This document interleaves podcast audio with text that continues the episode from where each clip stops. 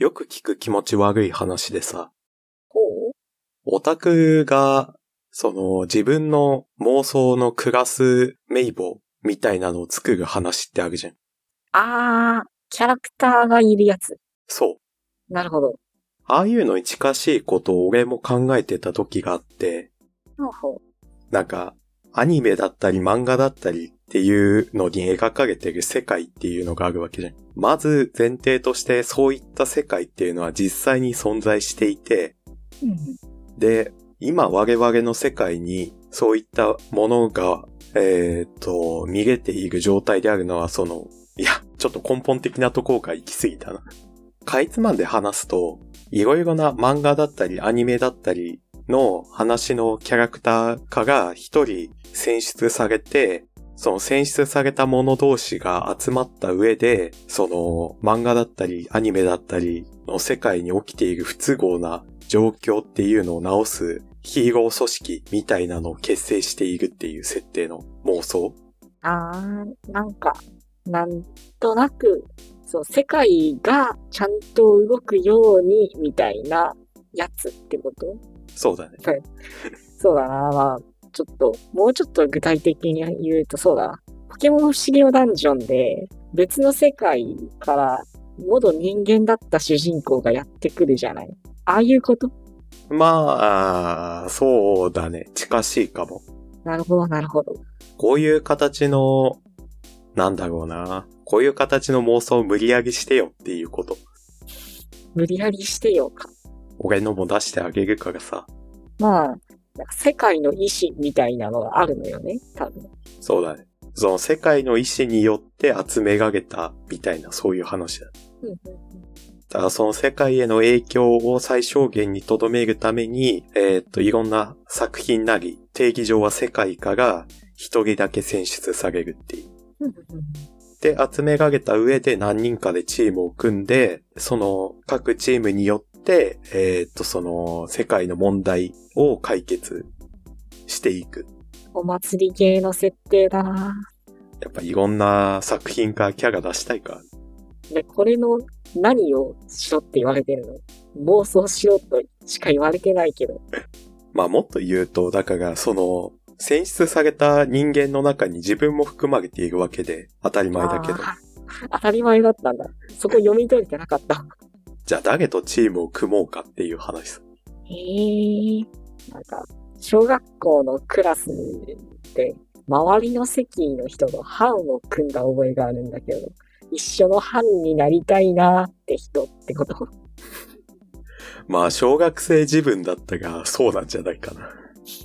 俺の話で言えば、俺がチームアップを組んでたのはウィーハルだ。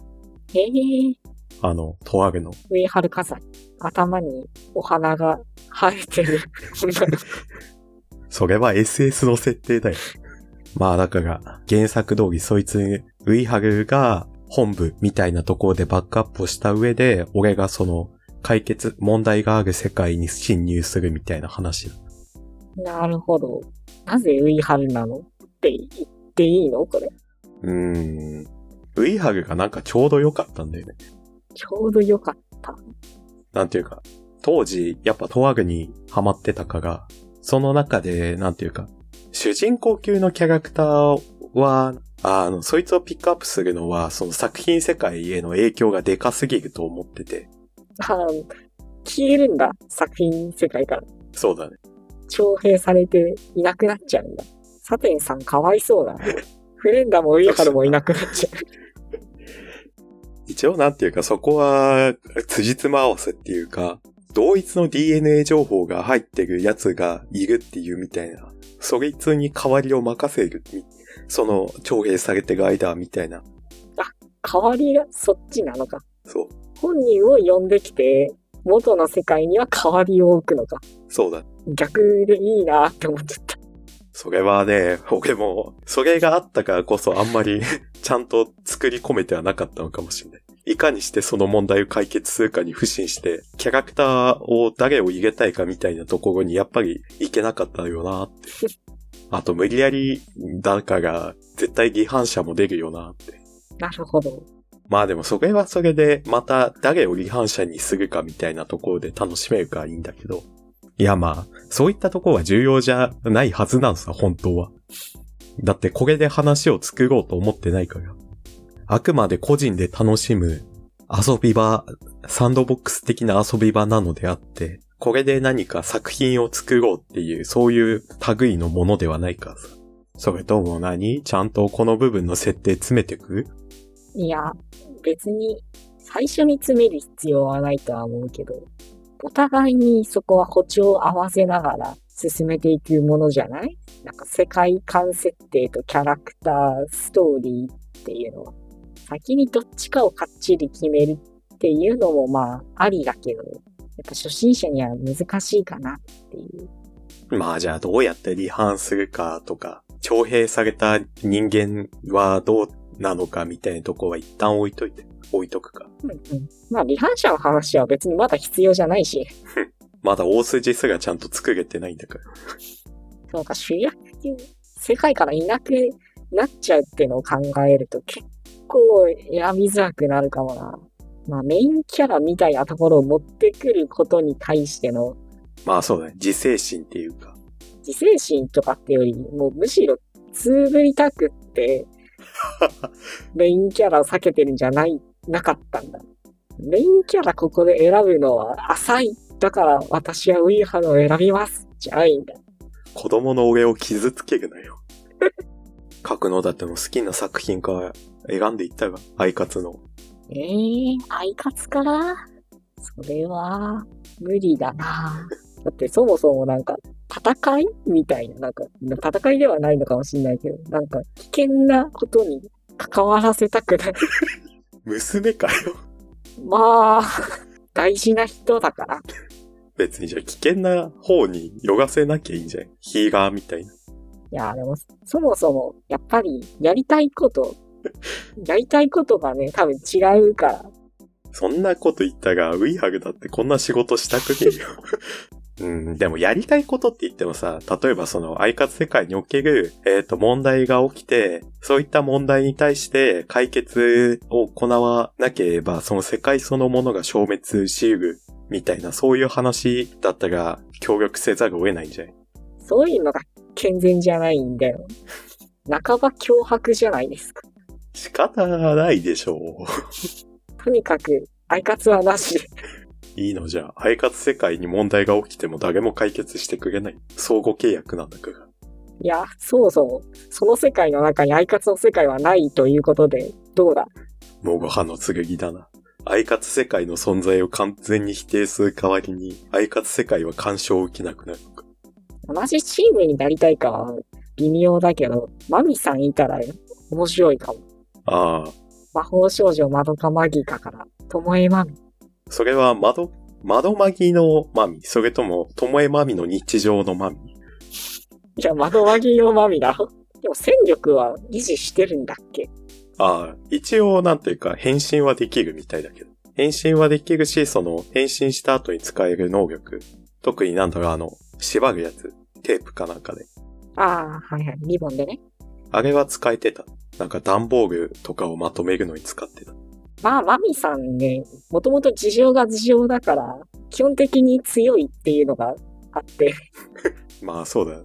契約せざるを得ない状況で、命をかけた契約だったから、基本的に魔法少女としての力が強いんだよね。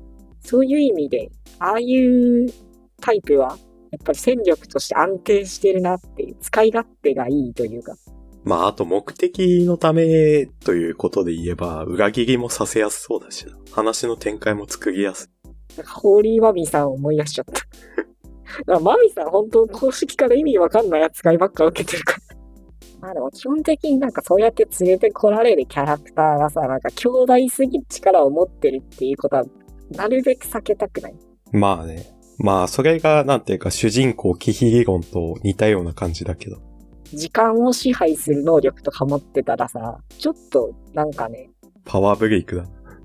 まあ、うん他の作品のキャラとバランスが取れないっていうのもあるし、なんか、そもそも世界の意志がどうたらっていう世界観に関しても、だいぶそういう超越的な能力って関わってきちゃうから。じゃあ、ディオブランドはなしか。まあ、スタンド発言してないディオならまだ。ああ、でもディオがね、指図を何かの、たとえそれが世界だとしても、何かの指図を受けて、素直に動くとは思えないんだよね。わかんないよ。天国に行く方法をそれで教えてもらったっていう設定に。絶対でそれでも出し抜くことを考えると思うけど。えー、じゃあ、なんか、よくわかってないさ、そう。ニジムが奥安とか連れてく？そうか、空間を削り取る能力。まあでも奥安だから大丈夫だろ。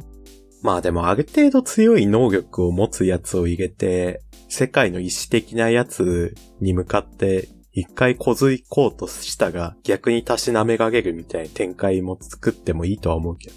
まあ最初の方に一回それをやるってことか。うん。それで力の差を若がせる。あ、力だけで従わせるのもあれだからまあ、なんか説教もさせたいけどね。まあそれは別に今はいいけど。まあ、先輩みたいなキャラが説教してくれんだろうな。ずっといるやつ、かわいそうだな。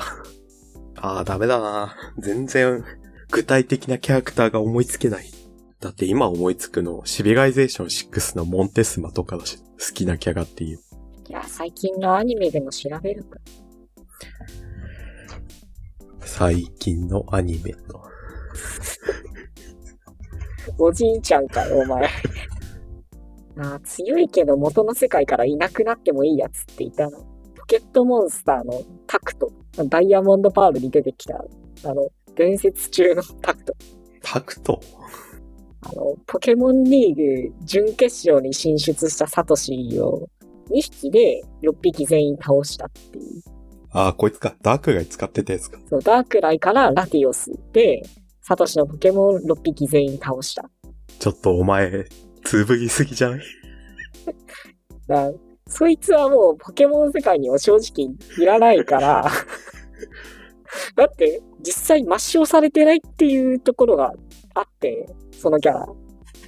ポケットモンスターの無印の最後の方とかは、あの、今までのキャラとか、今までのチャンピオンとかがさ、いっぱい出てきたじゃない。ああ、ごめん、見てないけど、そういう展開なんだ。まあね、私も、まあ、ちゃんとは見てないんだけど、あの、なんか、ポケモン、チャンピオンリーグみたいな。で、最終的に、最後はダンデと勝負してたと思うけど、はいはい。まあそういうふうに、いろんな地方のチャンピオンとかが、あの、まあ、強者とかが出てきて、今までのキャラも結構再登場たくさんしてたんだけど、タクトは一切出てこなかったんだよね。信用リーグ優勝してるのにね。抹消されてるんじゃないかっていう。だからもう、いないんだよ、きっとあの世界に。徴兵済みだった。なんか、サンゲオキャラクターみたいな、そういうくくりかがでも出せるか？サンリオか、商売ロックとか？いや、もっとなんていうか、サンギオのぬいぐるみのキャラクターみたいな、そういうくくりでいけるかと思ったけど。な方ね。キキとララは強そうじゃない？でかいから。でかいだけじゃん。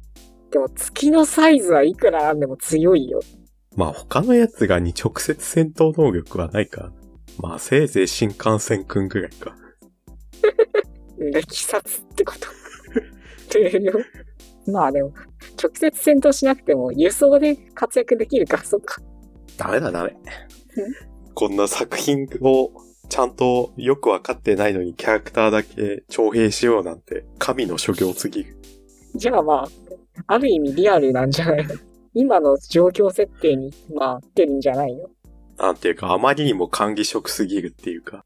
面接とスキルシートだけで採用を決めようとしてしまう。もっとまず一緒に働きたいから始めないと。やめた。終了。